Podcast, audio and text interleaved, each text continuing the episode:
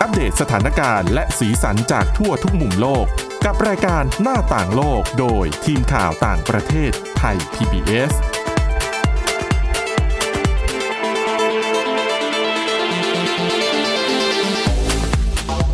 สวัสดีค่ะ คุณผู้ฟังต้อนรับเข้าสู่รายการหน้าต่างโลกค่ะ วันนี้พบกันอีกครั้งนะคะกับเรา 3 คนค่ะ ก็พบกับดิฉันสวรักษ์จากวิวัฒนากุลคุณทิพย์ตะวันธีรนายพงษ์และคุณวรดาทองจำนงค่ะ สวัสดีค่ะ ค่ะอ่าวันนี้ก็มีเรื่องราวที่น่าสนใจเหมือนเช่นเคยนะคะ ก็เดี๋ยวจะไปดูเรื่องราวของบ้านจิ๋วในออสเตรเลียนะคะ ที่กลายเป็นหนึ่งในทางออกสำหรับหญิงสูงวัยในออสเตรเลียที่มักประสบปัญหาทางการเงินหลังจาก หย่าร้างจนไม่สามารถซื้อหรือว่าเช่าที่อยู่อาศัยเป็นของตัวเองได้ และบ้านจิ๋วเนี่ยแหละค่ะกำลังเข้ามาแก้ปัญหานี้นะคะ นอกจากนี้ไปดูเรื่องกฎหมายอนุรักษ์สิ่งแวดล้อมในอังกฤษนะคะ ที่ออกกฎหมายห้ามใช้รถในเขตเมือง แต่ว่าเป็นที่เมืองไหน อันนี้เดี๋ยวคุณวราดาจะมาเล่าให้ฟังนะคะ แล้วก็ไปดูสถิติของผู้เสียชีวิตจากความรุนแรงในซีเรียนะคะ พบว่าลดลงน้อยที่สุดนับตั้งแต่สงครามเกิดขึ้นเมื่อปี 2011 อันนี้ก็ถือเป็นข่าวดี แล้วก็ไปดูกฎหมายในจีนนะคะ อันนี้เป็นเหตุการณ์ที่เกิดขึ้นในเมืองไทยเหมือนกันเมื่อบุคลากรทางการแพทย์ถูกทำร้ายในโรงพยาบาล ใช่ เมืองจีนก็มีปัญหานี้ ถูกต้องเรื่องของการที่บุคลากรทางการแพทย์ ค่ะ ไม่ว่าจะเป็นหมอพยาบาลหรือเจ้าหน้าที่ต่างๆ ในโรงพยาบาลนะนะคะ ค่ะ มักจะคือมักจะถูกใช้ความรุนแรง มีการใช้ความรุนแรงต่อบุคลากรทางการแพทย์ค่อนข้างเยอะในประเทศจีน อ่า ถึงขั้นเมื่อเร็วๆนี้อะนะคะ ค่ะ มีคุณหมอ ผู้หญิงคนหนึ่งถูกแทงจนเสียชีวิต ทั้งๆที่อยู่ในโรงพยาบาลเนี่ยนะแสดง ใช่ ว่า ที่โรงพยาบาลในกรุงปัก แผล กิ่ง ต้องสา ค่ะ หัสนะถึงรักษาไม่ทันเนี่ย คือเขาบอกว่าคือเรื่องมันเพิ่งเกิดเมื่อช่วงวันที่ 24 ธันวาคม ค่ะ ปีที่แล้วอะนะคะ คือมีชายคนนึงเนี่ยเข้ามาคือคาดว่าผู้ชายคนเนี้ยเป็นญาติกับคนไข้ที่ ค่ะ เข้ามารับการรักษาอยู่ที่โรงพยาบาลในกรุงปักกิ่งแห่งนี้อะนะคะ แล้วก็คงจะไม่พอใจการรักษา ค่ะ ก็เลยเอามีดมาแทงคุณหมอท่านนั้นจนเสียชีวิตอะนะคะ ค่ะ แต่ว่าเรื่องของการทำร้ายจนเสียชีวิตก็มีหรือว่าข่มขู่ก็มีเหมือนกัน อืม เยอะทีเดียว อืม ทำให้ทางรัฐบาลจีนค่ะต้องออกมาผ่านกฎหมายแล้วก็บังคับ ค่ะ บังคับใช้กฎหมายนะคะ ฉบับผ่านกฎหมายฉบับใหม่ ซึ่งหวังที่จะปกป้องไม่ให้มีการใช้ความรุนแรงต่อเจ้าหน้าที่ทางการแพทย์ ค่ะ แต่ว่ากฎหมายฉบับนี้จะมีผลบังคับใช้ในวันที่ 1 มิถุนายนนะนะคะ คือยัง ค่ะ ไม่บังคับใช้ตอนนี้ ก็เขาจะห้ามไม่ให้องค์กรหรือว่าบุคคลใดก็ตาม จะมาข่มขู่หรือว่าทำร้ายเจ้าหน้าที่ทางการแพทย์ อืม อืมจริง ๆ ไม่ควรออกเป็นกฎหมายนะ มันเป็นมาตรฐานของมนุษย์ที่ ก็ไม่ควรจะไปทำร้ายใครอยู่แล้ว คือจริง ๆ ค่ะ ถึงไม่ใช่หมอเป็นคนธรรมดา การข่มขู่ ค่ะ ทำร้ายเนี่ยดิฉัน ก็ไม่คว ว่าร อ๋อแต่ดิฉัน ก็มัก็ผิดกฎหมายฉบับอื่นอยู่แล้ว ดิ อะ ฉันเข้าใจว่าน่าจะเป็นกฎหมายที่ทำให้โทษน่ะมันหนักขึ้น มันเข้มข้นขึ้น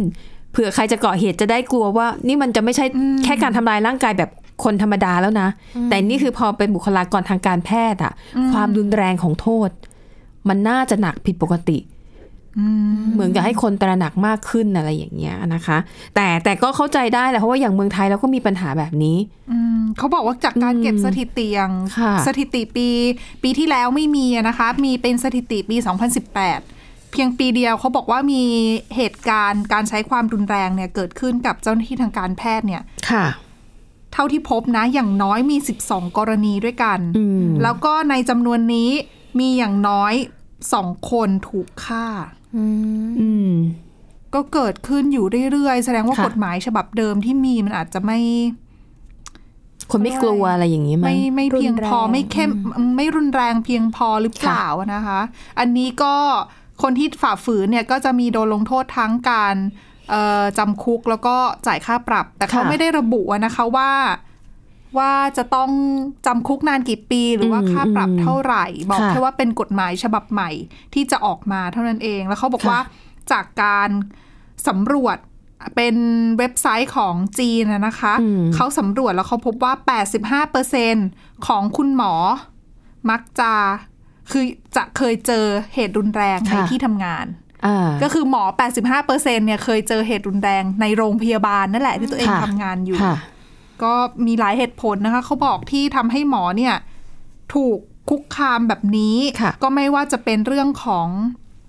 เขาบอกว่าเป็นเรื่องปัญหาของการพูดคุยการสื่อสารที่ไม่เข้าใจ กับ กัน ญาติคนไข้ ใช่ คือเขาบอกว่าเหมือนความต่างของเรื่องเออการศึกษาความรู้อะไรเงี้ย ค่ะ อาจการอธิบายอาจจะสื่อสารกันได้ไม่ชัดเจนครบ อ่า ถ้วน ใช่ เพียงพอ ค่ะ แล้วก็เลยทำให้ครอบครัวหรือว่าญาติของคนไข้ไม่พอใจการ ค่ะ การรักษาของหมอนะคะ รวมไป อืม ถึงการรายงานแบบผิดๆของสื่อต่าง อืม ๆ แล้วก็รวมไปถึงเรื่องค่าใช้จ่าย ค่ะ แม้กระทั่ง อ่า ค่าใช้จ่ายที่คนไข้ต้องจ่ายให้กับโรงพยาบาลนี่ก็ถือว่าเป็นหนึ่งในสาเหตุที่ทำ ค่ะ ให้หมอหรือว่าพยาบาลบุคลากรทางการแพทย์ อืม ถูกทำร้ายด้วยเหมือนกัน อืมนะคะ อันนั้นก็เป็นเรื่องความรุนแรงที่เกิดขึ้น ค่ะ ในสถานพยาบาลนะคะ ค่ะ ไปดูสถานการณ์ความรุน เป็น แรง เรื่ ใน อง อี ควาก มรุน ที่ แรง ห อี นึ่ง กที่หนึ่ง เอ ใช่ อที่ ค่ะ ซี ก็ เรี ที่ ย ซีเรียตอนนี้ก็สงครามดำเนินมาเกือบ 9 ปีแล้วนะคะ ตั้งแต่วันที่ตั้งแต่ปี 2011 ค่ะ ก็เขาบอกว่ายอดรวมของผู้เสียชีวิตค่ะ ในสงครามในซีเรียนะคะ มีมากกว่า 3 7 0 0 0 0 คนละ อืม ไม่ถึง 9 ปี ค่ะ แต่ว่าเขาบอกว่าที่น่ายินดีคือปี 2019 ที่ผ่านมาค่ะ ถือเป็น ค่ะ ปีที่มียอดผู้เสียชีวิตจากสงครามนี้น้อยที่สุด อืม คือเขาบอกว่าเสียชีวิตแค่หมื่นหมื่นหนึ่งพันคนกว่ากว่าๆต้นๆเอง ค่ะ คือถือว่าไม่เยอะ อ่า โดยใน อ่า จำนวนเนี้ยมีพลเรือน คือเป็นหนึ่งหมื่นกว่าคนเนี่ยเป็นทั้งพลเรือนแล้วก็นักรบ ค่ะ ซึ่งในจำนวนเนี้ยมีเป็นพลเรือนประมาณ 3,000 กว่าคน ค่ะ แต่ว่าหนึ่งในสามของพลเรือนที่เสียชีวิตคือเด็ก ม ยอดผู้เสียชีวิตเยอะมากนะคะสำหรับตัวเด็กเอง ค่ะ ค่ะ ซึ่งหลาย ๆ คนก็ออกมาตั้งข้อสังเกตว่าเอ๊ะปีนี้ที่น้อยที่สุดเนี่ย เพราะอะไร อาจจะเกี่ยวข้องกับ IS หรือเปล่า เออ เพราะว่าอย่าลืมว่าเมื่อเดือนมีนาคมที่ผ่านมาคือ เมื่อเดือนมีนาคมปี 2019 ค่ะ เป็นช่วงที่กลุ่มนักรบ ชาวเคิร์ดที่ได้รับการสนับสนุนโดยสหรัฐอเมริกาเนี่ยขับไล่กลุ่มรัฐอิสลามหรือว่า IS ออกไปได้ จาก สำเร็จ ซีเรียได้สำเร็จใช่ค่ะ อ่าฮะ ดังนั้นเนี่ยเขาก็เลยมองว่าเอ๊ะ ตรงนี้หรือเปล่าที่เป็นปัจจัยที่ทำให้ผู้เสียชีวิตลดลง เพราะว่า ค่ะ ถ้ามาดูตามสถิติแล้วเนี่ย ปีที่ยอดผู้เสียชีวิตมากที่สุด ในสงครามซีเรียคือปี 2014 เป็นตอนนั้นเสียชีวิตประมาณ 76,000 คนนะคะในปีเดียว ค่ะ ซึ่งตรงกับปีที่กลุ่ม IS ก้าวขึ้นมามีอิทธิพล อืม ในพื้นที่แถบอิรักซีเรียค่อนข้างเยอะอะนะคะ แต่ช่วงนั้นหลังตั้งแต่ปี 2017 18 19 เนี่ยก็ตัวเลขก็ลดลงมาเรื่อยๆอะนะคะ ค่ะ ก็ถือว่าหวังว่าสงครามครั้งนี้จะยุติลงในเร็ววันนะนะคะ อืมค่ะ ก็ยืดเยื้อมานานทีเดียวทำให้คนตายเนี่ย ตกเฉลี่ยเขาบอกว่าปีละมากกว่า 40,000 คนนะ ค่ะ แล้วก็อีกหลายล้านคนต้องไร้ที่อยู่อาศัย อืม ค่ะ ค่ะ อ่ะ นั่นก็เป็นเรื่องความรุนแรงในซีเรียนะคะ ซึ่งเมื่อช่วงปลายปีที่ผ่านมาก็ ผู้นำซีเรียก็เพิ่งเสียชีวิตไป ค่ะ นะคะ จากปฏิบัติการของ ผู้นำ หวย IS เออ ขออภัยผู้นำไอ ค่ะ เอสไม่ใช่ ผู้นำซี เรียแต่ตอนนี้ไอเอสก็มีผู้นำคนใหม่แล้ว ใช่ค่ะ แล้วก็มีข่าวว่า IS นี่กำลังรวมตัวกันขึ้นมาใหม่ ค่ะ โดยเปลี่ยนยุทธศาสตร์ อืม อาจจะไม่ปักหลักอยู่เป็นที่เป็นทางแล้ว แต่ว่ากระจายตัวไปก่อเหตุ อันนี้ก็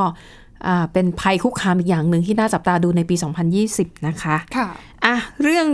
หมดเรื่องความรุนแรงไปแล้ว เราไปดูเรื่องของโครงการอนุรักษ์สิ่งแวดล้อมในประเทศอังกฤษกันบ้างนะคะ คราวนี้เป็นที่เมืองไหนนะคะ คุณวรดา เป็นที่เมืองยอร์กค่ะ ค่ะ ก็สมาชิกสภาเมืองยอร์กนะคะ ได้ลงมติค่ะ ผ่านกฎหมายที่จะห้ามรถยนต์ส่วนบุคคลเนี่ย ไม่ให้วิ่งหรือสัญจรภายในเขตกำแพงเมืองยอร์ก ค่ะ ก่อนหน้านี้คุยกันข้างนอกได้ยินว่าคุณทิพย์ตะวันเคยไปเมืองยอร์กใช่ไหมคะ ใช่ค่ะ เขาก็จะมีกำแพงให้เดินชมรอบเมืองได้ค่ะ มันเป็นเมืองแบบไหนอ่ะ เป็น ดิดิฉันดูรู เป็น ป ศูนย์กลางเศรษฐกิจ ดิฉัน มี ดู ความเจริญ ป หรือ แล้ว เหมืนเชียงใหม่ ควาเจริญอยู่ อ๋อ หรืออะไร คล้ายๆ อาจจะคล้ายๆ เชียงใหม่ก็เป็นไปได้นะ อ๋อ ก็เป็นเมืองใหญ่เมืองนึงค่ะ เออ มีสถานที่ท่องเที่ยวเยอะ ใน อ่า ตัวเมืองเองก็ ค่ะ มีพวกบ่งพวกโบสถ์อะไรที่คนมักจะไปเที่ยวกันนะนะคะ อืม และอีกหนึ่งในจุดสำคัญก็คือตัวกำแพงเมือง ค่ะ ไปเดินวนรอบ เป็นกำแพงเมืองเก่า ใช่ใช่ อ๋อ ค่ะ ค่ะ ก็กฎหมายฉบับนี้นะคะ เขาก็คือจะห้ามรถยนต์ค่ะ อย่างที่บอกไปสัญจรภายในเขตกำแพงเมือง โดย ค่ะ ไม่มีความจำเป็น ก็คือ ค่ะ ต้องจอดไว้ข้างนอกแล้วให้ ใช่ค่ะ นั่งแท็กซี่อะไรอย่างเงี้ยเหรอ เอ่อ Shuttle อาจจะ bus ใช้ อาจจะมีรถบัส จักรยานหรือรถสาธารณะต่างๆค่ะ อืมค่ะ ก็ภายในปี 2023 ค่ะ หรืออีกประมาณ 3 ปีข้างหน้าค่ะ ค่ะ ก็โดยสมาชิกสภาเมืองยอร์กนะคะ ที่ส่วนใหญ่เป็นผู้แทนจากพรรค Liberal Democrat กับพรรค Greens เนี่ยก็ระบุว่า มาตรการเนี้ยต้องการให้เมืองยอร์กเนี่ยบรรลุเป้าหมายก็คือการลดการปล่อยก๊าซคาร์บอนไดออกไซด์ให้ให้สำเร็จภายในปี 2030 หรืออีก 20 ปีข้างหน้า แล้วก็เป็นตามเป้าหมายของรัฐบาลอังกฤษด้วยค่ะ ค่ะ ก็ภายใต้กฎระเบียบใหม่เนี่ยทางการเมืองยอร์กจะอนุโลมให้ชาวเมืองที่เป็นผู้มีความบกพร่องทางร่างกายที่จำเป็นจะต้องใช้รถเท่านั้นน่ะที่สามารถเข้าไปในกำแพงเมืองได้ ส่วน ค่ะ ที่เหลือเนี่ยก็คือห้ามเด็ดขาดค่ะ อืม แล้วก็ด้านคุณจอห์นนี่คราวชาวนะคะ ซึ่งเป็นสมาชิกสภาเมืองยอร์กผู้เป็นผู้ผลักดันเรื่องนี้คนแรกๆเนี่ยระบุว่ามาตรการเนี้ยค่ะยังมีจุดหมาย ที่อยากจะปรับปรุงคุณภาพอากาศภายในเมืองค่ะ แล้วก็ลดความแออัดภายในเมืองลงด้วยค่ะ อืม ก็เขาคาดการณ์นะคะว่าถ้าเกิดมาตรการนี้ได้ใช้สำเร็จเนี่ยก็จะสามารถลดจำนวนรถยนต์ส่วนบุคคลภายในเมืองได้ ค่ะ แล้วก็ยังจะช่วยทำให้รถยนต์สาธารณะเนี่ยวิ่งได้รวดเร็ว แล้วก็ตรงต่อเวลามากขึ้น แล้วก็ยังจะทำให้ชาวบ้านเนี่ยเดินทางแล้วก็ขี่จักรยานได้อย่างปลอดภัยมากขึ้นค่ะ แต่นักท่องเที่ยวเยอะค่ะ เป็นเมืองหนึ่งในเมืองท่องเที่ยวใหญ่ในพื้นที่แถบนั้น อือฮึ ดังนั้นก็ ค่ะ คาดว่าน่าจะผู้คนก็พลุกพล่านเนาะถ้าสมมุติว่าไม่มีรถส่วนตัวไปวิ่งในกำแพงก็อาจจะทำให้ปลอดภัยมากขึ้นนักท่อง ค่ะ เที่ยวเที่ยวได้อย่างสบายใจมากขึ้นหรือเปล่า อืม ก็เนี่ย พอจะ ก็น่าม องตร จะ งนั้ ดี น นะ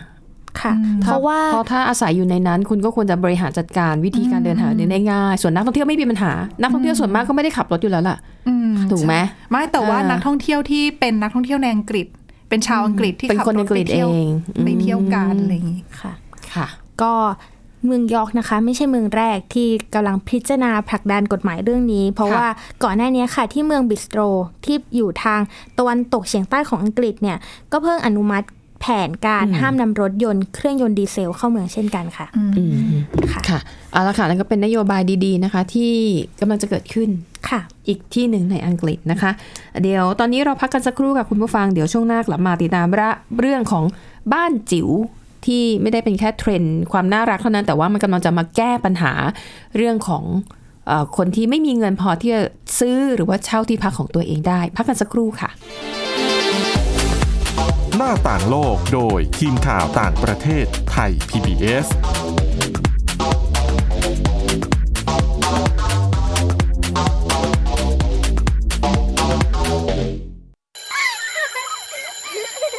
โรงเรียนเลิกแล้วกลับบ้านพร้อมกับรายการ Kids Hours โดยวัญญาชยโย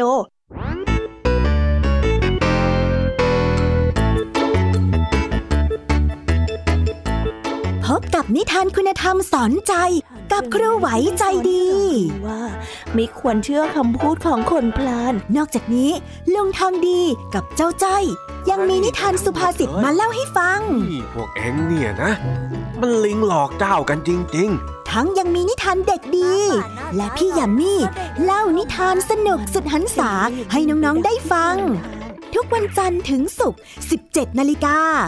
ทางวิทยุไทย PBS www.thaipbsradio.com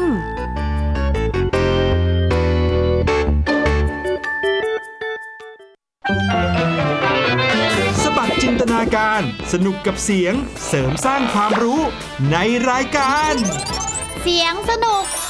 ทุกวันจันทร์ถึงวันศุกร์เวลา 16 นาฬิกาถึง 17 นาฬิกา ทางไทย PPS ดิจิตอล Radio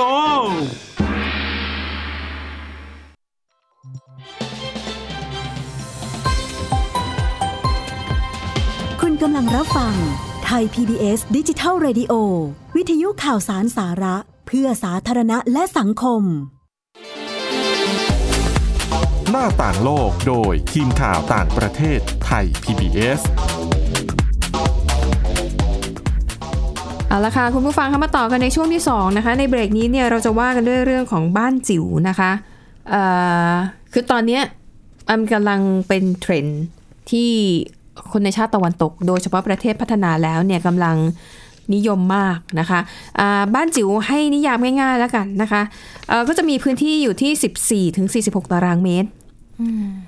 คอนโดห้องเล็กสุดที่ที่ฉันเคยได้ยินเนี่ย มัน 40 20 ตารางเมตร แต่บ้านจิ๋ว ยี่ นี่ สิบตารางเมตร มีมีมี20แต่21 ตารางเมตร โอ้ แล้วก็แต่ว่าบ้านจิ๋วเนี่ยคือแค่ 14 ตารางเมตร ค่ะ เยอะสุดนี่คือ แล้ว 46 เข้ ตา ไป ราง นอเมนได้แหละ ตร เพราะว่าทุกวันเนี้ยด้วยดีไซน์ ด้วยการออกแบบแล้วก็ด้วยเทคโนโลยี มันทำให้เอ่อคนเนี่ยสามารถออกแบบเอ่อเฟอร์นิเจอร์ที่หนึ่งอันเนี่ยมันสามารถประยุกต์ใช้งานได้หลากหลาย แล้วก็ประหยัดพื้นที่มาก ๆนะคะ คือบางทีโซฟาก็เป็นเตียงนอนได้ ใช่ เตียงนอนได้อะไรได้ ใช่ นะคะ ใช่นะคะ ซึ่งโอเค ถ้าพูดถึงนิยามบ้านจิ๋วเนี่ยเอ่อคุณผู้ฟังเนี่ยสามารถไปเซิร์ชดูในเอ่อ Facebook เอ่อใน YouTube ค่ะ หรือเข้าไปใน Google ได้เลย มี นะคะ หลากหลายรูปแบบนะคะ เอ่ หลาย อ ดีไซน์ ใช้คำว่า tiny house ก็ได้มั้ง T I N Y อะ tiny house นะคะ ค่ะ คลิกเข้าไปแล้วก็จะได้เห็นด้วยตาตัวเองว่า มีหลายแบบใช่ ไอ้รูปแบบบ้านจิ๋วมันยังไง มียังไงบ้างนะ แล้วจะบอกว่ามันน่ารักมาก เหมือนบ้านตุ๊กตา แต่ถ้าดีไซน์ดีๆ เนี่ยนะคะ มันก็มันก็อยู่ได้อะ แต่งสวยๆนะ ใช่ อืม แต่ถามว่าถ้าให้เราต้องไปอยู่ในบ้านจิ๋วเอาเข้าใจเนี่ยมันมันเล็กยิ่งกว่าห้องคอนโดอีกนะ ไม่แต่ว่าเราเป็นบ้านจิ๋วเนี่ย เราก็ถ้าอยากจะใช้เวลา ออกก็ คือเขาใช้เวลาแบบ คือเขาเรียกว่าอะไรอ่ะ หย่อนใจ เออ พักผ่อนหย่อนใจก็ออกมาพักข้างนอกไง อ๋อ คือไม่ต้อง ค่ะ พักอยู่ในบ้าน มันก็เหมือนกับเราอยู่ในคอนโด ใช่ เราเบื่ออยู่ในห้องเราก็เดินออกมา สวนเดิน ว่ายน้ำ เอ อื อ ม แล้วก็ แต่ทีนี้ ห้องก็เอาไว้น ค่ะ อนกับกินข้าว ถ้าถามคุณสองคนว่าถ้าให้ไปอยู่ในใช้ชีวิตอยู่ในบ้านจิ๋วเนี่ยอยู่แบบจริงจังเลยนะ ค่ะ จะอยู่ไหม ทุกวันนี้ก็อยู่ในกล่องอยู่แล้ว พักคอนโดอยู่แล้ว ฉะนั้นอยู่บ้านจิ๋วก็ไม่น่าจะต่างกัน ไม่รู้อืมไม่ต่างกันเลย ค่ะ ถามว่าถ้าอยู่ในบ้านจิ๋วจริงๆเนี่ยสิ่งที่พวกคุณจะให้ความสำคัญมากที่สุด ห้องนอนกับห้องน้ำเนอะ ม คือ ใช่ ห้องนอนห้องน้ำต้อง ต้องมี ต้องมี ค่ะ แล้วนอนสบาย อ่านอนสบายด้ว อ่า ย ดิฉันไม่ต้องมีห้องนอนก็ได้ขอให้มีฟูกนอนสบายๆอ๋อก็โอเคแล้ว โอเค นะ ก็ดูเหมือนว่าเรื่องการนอนนี่จะเป็นสิ่งที่คนให้ความสำคัญมากที่สุดใช่ไหมคะอ่ะทีนี้เรื่องบ้านจิ๋วเนี่ยมันเกี่ยวกับปัญหาในออสเตรเลียยังไง คือว่าไอ้ปัญหาเรื่องคน คือมันมีประเด็นอยู่ว่า มีผู้หญิงสูงวัยในออสเตรเลียจำนวนมาก ที่มาหย่าร้างในช่วงที่ตัวเองอายุมากแล้ว ค่ะ นะคะซึ่งอันเนี้ยเข้าใจได้เพราะว่าผู้หญิงกับผู้ชายเนี่ยคือถ้ามีอายุใกล้ๆกันเนี่ย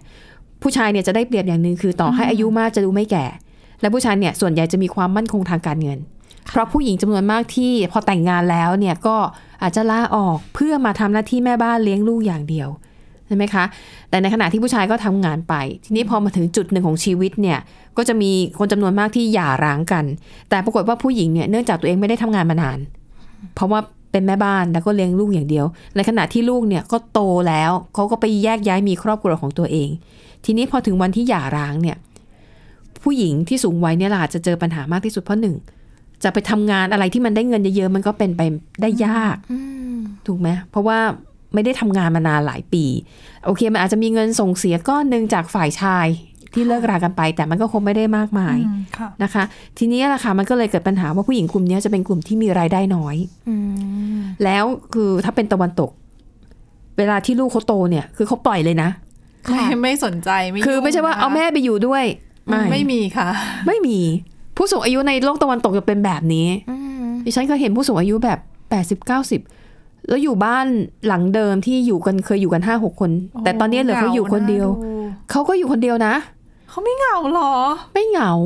แต่เขาก็จะจ้างแม่บ้าน อ๋อ ไปทำความสะอาดบ้านอ่าสัปดาห์ละหนึ่งหรือสองครั้งก็ว่ากันไป ก็จะมีแม่บ้านพวกนี้แหละ เป็นเพื่อนคุยทักทาย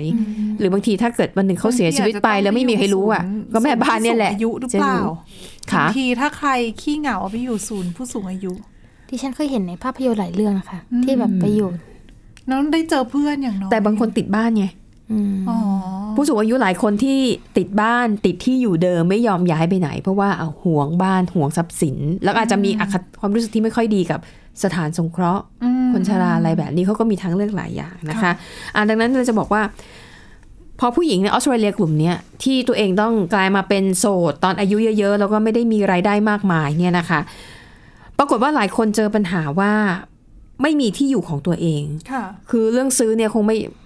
ยาก อืมถ้าตัวอืมราคาสูง สูง ถ้าไม่ได้มีบ้านเดิมอยู่แล้วอนะ ค่ะ หรือบางทีบางคนเนี่ย พอหย่าๆกันแล้วก็ไม่อยากจะมายุ่งอะไรกันอีกก็ขายบ้านหรืออะไรไปเลย หรือจะเช่าค่าเช่าก็แพงมากนะคะ ซึ่งจากการสำรวจปัญหาเหล่านี้นะคะ เพราะว่ามีการสำรวจเอ่อสัมมโนครูโรประชากรของทางการออสเตรเลียเนี่ย ก็พบว่า เอ่อผู้หญิงอายุมากกว่า 50 ปีมากถึง 6,866 คน กลายเป็นคนไร้บ้าน ซึ่งตัวเลขเนี่ยมันเพิ่มสูงขึ้นทุกปีทุกปี จนทำให้มีองค์กรไม่แสวงหาผลกำไรค่ะเขาคิดโครงการขึ้นมาด้วยการสร้างบ้านจิ๋วสำหรับผู้หญิงที่มีปัญหากลุ่มนี้โดยเฉพาะ ชื่อโครงการ Tiny Habitat Homes อืม สร้างบ้านจิ๋วเพื่อผู้หญิงคนกลุ่มนี้โดยเฉพาะนะคะเอ่อปัญหาอย่างที่บอกไป ดังนั้นวิธีการก็คือว่าเขาก็จะสร้างบ้านจิ๋วแต่คุณผู้ฟังคะต่อให้เป็นราคาบ้านจิ๋วเนี่ยฟังราคาก่อนก็ไม่ได้ถูกนะ อ่า บ้านจิ๋วนะคะ ขนาด 14 ตารางเมตรถึง 46 ตารางเมตร ราคาอยู่ที่ประมาณ 7 0 0 0 0 0 บาทถึง 2 ล้านบาท อืม เจ็ดแสนถึงสองล้าน ดิฉันว่าได้อยู่นะ โสูงไม่แต่ว่าอย่า แต่ ลืม คุณ ว่า คิดดูนะว่าแค่ ไม่นั 17 ตารางเมตร ที่ นะ ดินนะนี่ไม่นับที่ดินนะ ของบ้านเราปกติราคา ค่ะ สูงก็เป็นเพอที่ดินหรือเปล่า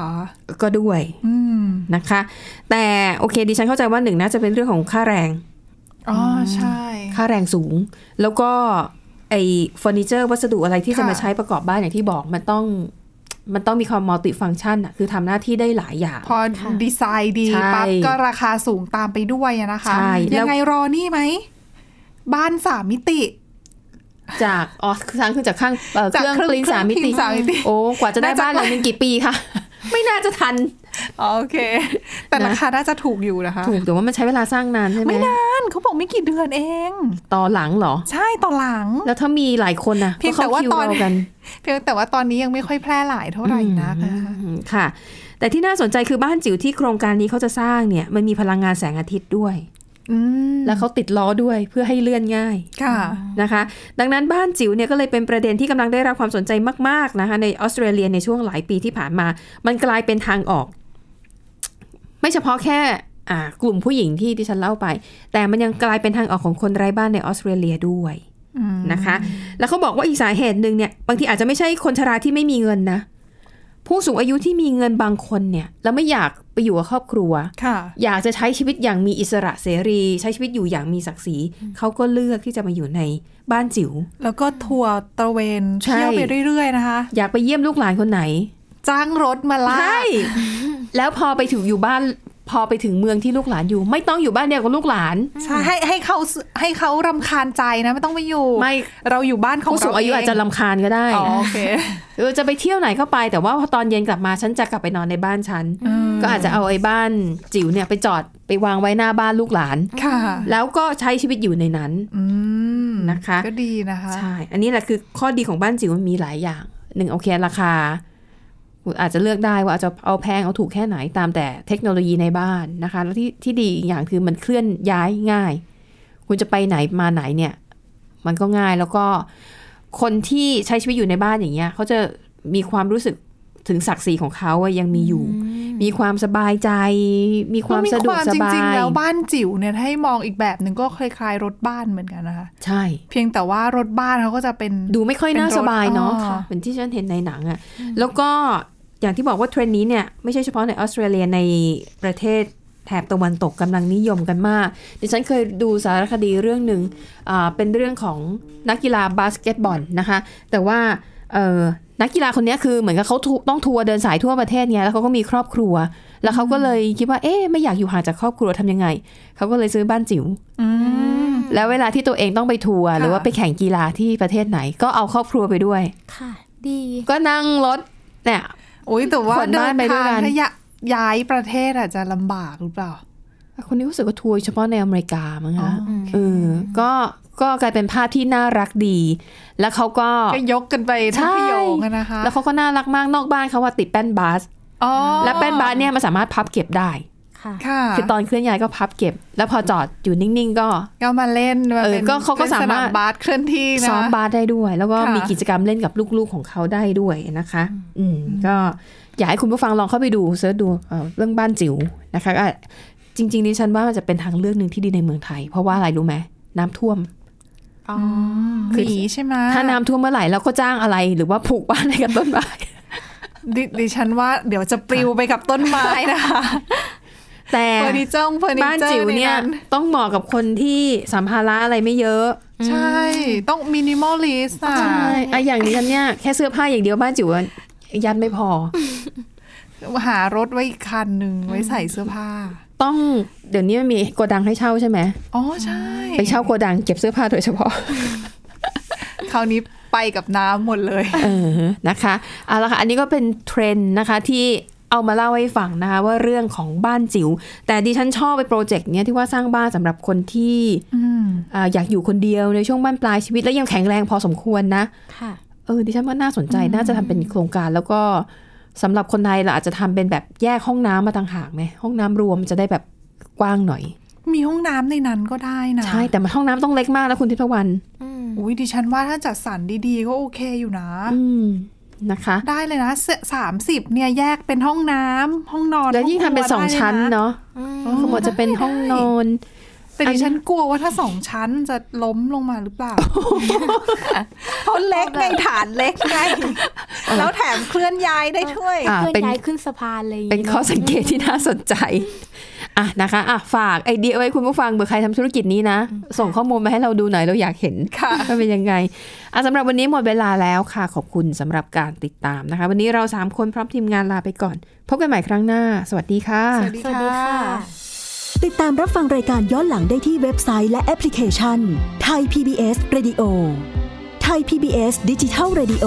วิทยุข่าวสารสาระ เพื่อสาธารณะและสังคม